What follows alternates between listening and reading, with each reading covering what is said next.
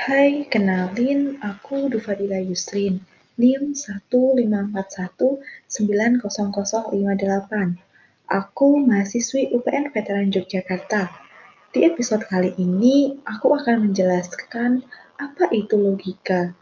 Lebih tepatnya mengenai tentang dasar-dasar logika. Yang pertama, pengertian logika sendiri.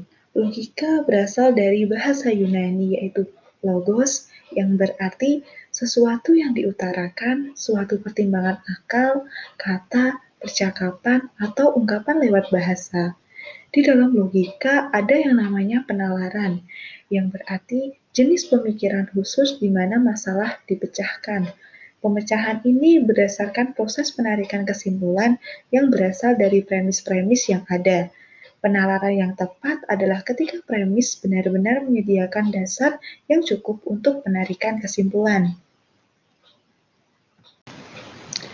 Nah, di sini ada yang namanya tujuan logika, yaitu mengembangkan sistem metode dan prinsip-prinsip yang bisa digunakan sebagai kriteria untuk mengevaluasi argumen orang lain, membimbing ketika kita mengkonstruksikan argumen kita sendiri, dan membedakan argumen baik maupun argumen buruk. Logika sendiri mempelajari struktur atau bentuk penalaran untuk membuat argumen. Di dalam logika, argumen punya makna yang spesifik, bukan sekedar pertengkaran verbal yang terjadi dengan teman maupun keluarga. Argumen sendiri dapat dikelompokkan menjadi dua, yaitu argumen yang premisnya benar-benar mendukung kesimpulan dan argumen yang premisnya tidak mendukung kesimpulan meskipun dinyatakan mendukung. Di dalam argumen ada yang namanya pernyataan atau statement, yang berarti sebuah kalimat yang bisa benar atau salah, umumnya berbentuk kalimat deklaratif, atau komponen kalimat yang dapat berdiri sebagai kalimat deklaratif. Contoh kalimatnya, nasi penuh dengan kandungan karbohidrat. Di sini pernyataan bukanlah argumen karena berbentuk tunggal, untuk membuat argumen, kita harus menggabungkan beberapa pernyataan yang bisa dihubungkan dalam hubungan premis dan kesimpulan. Pernyataan-pernyataan yang membentuk argumen bisa dibagi menjadi dua, yaitu satu premis atau lebih dari satu premis dan hanya satu kesimpulan.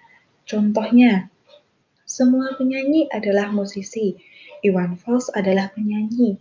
Karena itu, Iwan Fals adalah musisi. Hal ini terjadi jika kedua premis benar, maka kesimpulan serta-merta akan benar. Contoh yang kedua yaitu sebagian penyanyi adalah pria, Iwan Fals adalah penyanyi. Oleh karena itu, Iwan Fals adalah pria. Jika kebenaran dicurahkan, setidaknya akan ada satu kesalahan yang muncul. Di sini hal terpenting dalam menganalisis argumen adalah mampu membedakan premis-premis dari kesimpulan. Memang, beberapa argumen memuat kata yang menjadi indikator kesimpulan seperti oleh karena itu, jadi, alhasil, akibatnya, dan sebagainya. Jika argumen tidak memuat kata yang menjadi indikator kesimpulan, argumen bisa saja memuat kata yang menjadi indikator premis seperti karena, mengingat, berkat, sebab, dan lain-lain. Namun, beberapa argumen tidak memuat indikator sama sekali. Karena logika berhubungan dengan argumen, maka penting untuk mampu membedakan paragraf yang mengandung argumen maupun yang tidak. Secara umum, paragraf mengandung argumen jika bertujuan untuk membuktikan sesuatu. Jika tidak mengandung tujuan pembuktian, maka paragraf tersebut tidak mengandung argumen. Di sini ada beberapa kalimat yang menyatakan pernyataan yang tidak mengandung penarikan kesimpulan. Yang pertama ada peringatan, yaitu bentuk ekspresi yang dimaksudkan untuk membuat orang lain berjaga-jaga terhadap bahaya. Contohnya, hati-hati sedang ada perbaikan jalan. Yang kedua ada nasihat, yaitu bentuk ekspresi berupa rekomendasi mengenai keputusan yang akan diambil. Contohnya, kamu harus makan agar tidak sakit. Yang ketiga ada opini, yaitu ekspresi mengenai sesuatu yang dipercaya seseorang atau pemikiran mengenai sesuatu. Contohnya, menurut pendapatku, dia adalah orang yang setia. Yang keempat ada pernyataan yang saling terkait, yaitu sekelompok pernyataan mengenai subjek yang sama dan saling terkait, tapi di dalamnya tidak mengandung klaim penarikan kesimpulan. Contohnya, roti di Indomaret enak, lebih enak daripada yang ada di Alfamart. Ibuku juga bisa bikin roti, tapi sekarang panggangan rotinya rusak.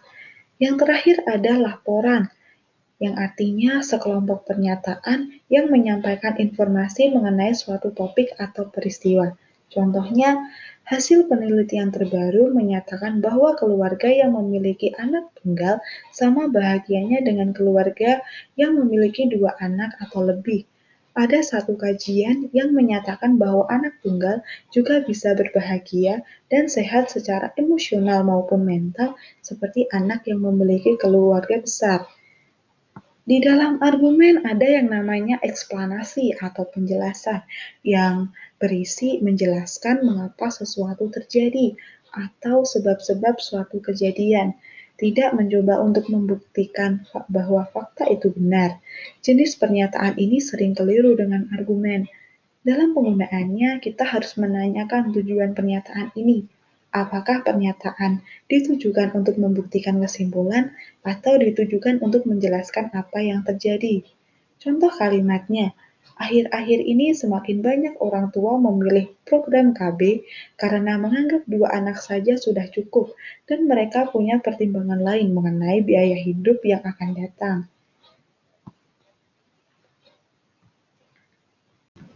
Yang selanjutnya kita akan membahas mengenai jenis argumen. Argumen ada dua, yaitu yang pertama argumen deduktif, yaitu sebuah argumen di mana kesimpulan mustahil salah jika premis-premisnya benar. Contohnya, semua burung bisa terbang, semua hewan berbulu adalah burung. Oleh karena itu, semua hewan berbulu bisa terbang. Yang kedua ada argumen induktif, yaitu sebuah argumen di mana kesimpulan tidak mungkin salah jika premis-premisnya benar. Contohnya, Raffi Ahmad adalah orang Sunda. Kebanyakan orang Sunda bisa berbahasa Indonesia. Oleh karena itu, kemungkinan Raffi Ahmad bisa berbahasa Indonesia. Tidak hanya itu, di sini ada juga bentuk-bentuk argumen deduktif. Yang pertama ada argumen matematika, yaitu kesimpulan bergantung pada pengumpulan matematika atau geometrik. Contohnya, 2 tambah 2 sama dengan 4. Sudah pasti ya. Yang kedua ada argumen dari definisi, yaitu kesimpulan yang diklaim tergantung pada definisi sebuah kata atau frase yang digunakan, baik itu pada premis-premis atau kesimpulan. Contohnya, seseorang dikatakan gendut. Oleh karena itu, orang itu sering makan. Selanjutnya ada silogisme kategoris. Silogisme umumnya terdiri dari dua premis dan satu kesimpulan. Contohnya, semua wanita Sunda wajahnya cantik. Sebagian orang Sunda adalah artis. Oleh karena itu, sebagian wanita Sunda yang wajahnya cantik adalah artis. Yang terakhir, ada silogisme hipotetik. Silogisme ini terdiri dari dua premis dan satu kesimpulan. Salah satu atau kedua premisnya memiliki pernyataan kondisional. Contohnya, jika kurva COVID-19 terus meningkat, maka perekonomian akan terganggu. Jika perekonomian terganggu, maka masyarakat akan kesusahan. Jadi, jika kurva COVID-19 terus meningkat, maka masyarakat akan kesusahan. Selain itu, ada bentuk-bentuk argumen induktif. Yang pertama ada prediksi, yaitu argumen yang bekerja berdasar pengetahuan kita di masa lalu dengan tujuan membuat klaim mengenai masa depan. Contohnya, ada kemungkinan hari ini cuaca cerah berawan untuk wilayah Bekasi berdasarkan informasi dari BMKG. Selanjutnya ada argumen dari analogi. Argumen ini bergantung pada keberadaan sebuah analogi antara dua hal atau permasalahan dalam suatu kondisi dapat digunakan untuk menyimpulkan situasi tertentu. Selanjutnya ada generalisasi, yaitu argumen yang diterapkan pada seluruh kelompok berdasarkan pengetahuan yang didapat dari sekelompok kecil sampel hanya karena memiliki karakteristik yang sama. Contohnya, Penjual kerupuk berargumen bahwa kerupuk yang ada di dalam dua toples tertentu sangat renyah, maka semua kerupuk yang ada di toples tersebut sangat renyah. Selanjutnya ada argumen dari otoritas, yaitu argumen yang menyebutkan bahwa sesuatu itu benar karena ada ahli atau saksi yang mengatakan. Contohnya, seorang pengacara berargumen bahwa seorang tersangka bersalah karena ada saksi yang mengatakan demikian. Selanjutnya ada argumen berdasarkan tanda, yaitu menyimpulkan hal atau sesuatu melalui tanda. Contohnya, sebuah tanda jalan menyimpulkan dilarang parkir. Lalu kita mengartikan bahwa area tersebut dilarang untuk parkir. Yang terakhir ada inferensi kausal, yaitu argumen yang diperoleh dari pengetahuan sebuah sebab yang diklaim karena akibatnya atau sebaliknya. Contohnya, setelah meninggalkan es di luar ruangan, orang mungkin menyimpulkan es krim tersebut akan mencair. Nah, berbicara mengenai logika, pasti nggak akan jauh dengan yang namanya komunikasi ya. Kajian tentang komunikasi sendiri diawali oleh keberadaan aliran behaviorisme yang merupakan derivasi dari positivisme. Sebelum lepas dari filsafat, para filosof telah membahas kajian-kajian yang kemudian menjadi bahasan komunikasi. Ada yang namanya teori pikiran, bahasa, komunitas, wacana, dan kajian retorika-retorika filsuf Yunani maupun Romawi. Retorika sendiri adalah kemampuan meninjau sarana yang dapat digunakan untuk membujuk dalam berbagai keadaan. Di dalam logos, retorika berjumpa dengan logika, di dalam kajian tentang komunikasi ada yang namanya antimeme, yaitu substansi persuasi retoris. Namun, antimeme tidak bisa ditentukan kesahihannya dan kebenarannya tanpa mengurainya menjadi silogisme.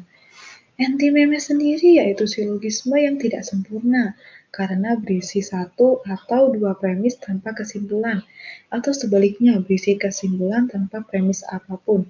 Misalnya, saya suka orang itu karena dia cantik. Secara praktis, peran logika dalam komunikasi yaitu membantu orang dalam berbicara dan menulis secara tertib, rapi, masuk akal, faktual, terutama dalam komunikasi verbal, yang tentunya harus didukung oleh proses berpikir tertib dan sistematis. Um, dari tadi sepertinya kita udah membahas apa itu logika, dasar-dasar logika. Nah, sekarang kita langsung masuk yang namanya sesat pikir. Sesat pikir sendiri di dalam Logika berarti proses penalaran atau argumentasi yang sebenarnya tidak logis, salah arah, dan menyesatkan. Ada yang namanya fallacies of relevance, yang berarti argumen yang muncul memiliki premis yang secara logika tidak relevan dengan kesimpulan. Premis kemungkinan besar terlihat relevan secara psikologis. Oleh karena itu, seolah-olah kesimpulan berasal dari premis meskipun tidak mengikuti logika. Ada yang namanya argumen yang baik, memiliki premis yang benar-benar mendukung kesimpulan.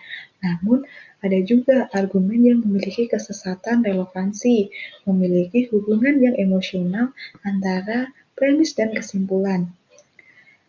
Seringkali argumen yang sebenarnya keliru namun tetap diterima umum karena banyak orang yang menerima argumen tersebut tidak merasa kalau sebenarnya telah tertipu. Argumen sendiri biasanya bersifat persuasif dan dimaksudkan untuk mempengaruhi aspek kejiwaan orang lain. Di sini ada beberapa macamnya. Yang pertama ada argumentum et baculum atau argumen atas ketakutan pada kekuatan, di mana pengaruh kekuasaan dalam berargumen untuk memaksakan kebenaran sebuah kesimpulan. Yang kedua ada argumentum et misericordiam, yaitu berasal dari rasa kasihan atau penderitaan. Yang ketiga ada argumentum ad populum yang menarik mayoritas. Yang keempat ada argumentum ad hominem, yaitu kesesatan yang selalu melibatkan dua orang atau lebih. Yang kelima ada accident, yaitu mengaplikasikan aturan umum pada kasus khusus yang kondisinya membuat aturan tidak dapat diterapkan.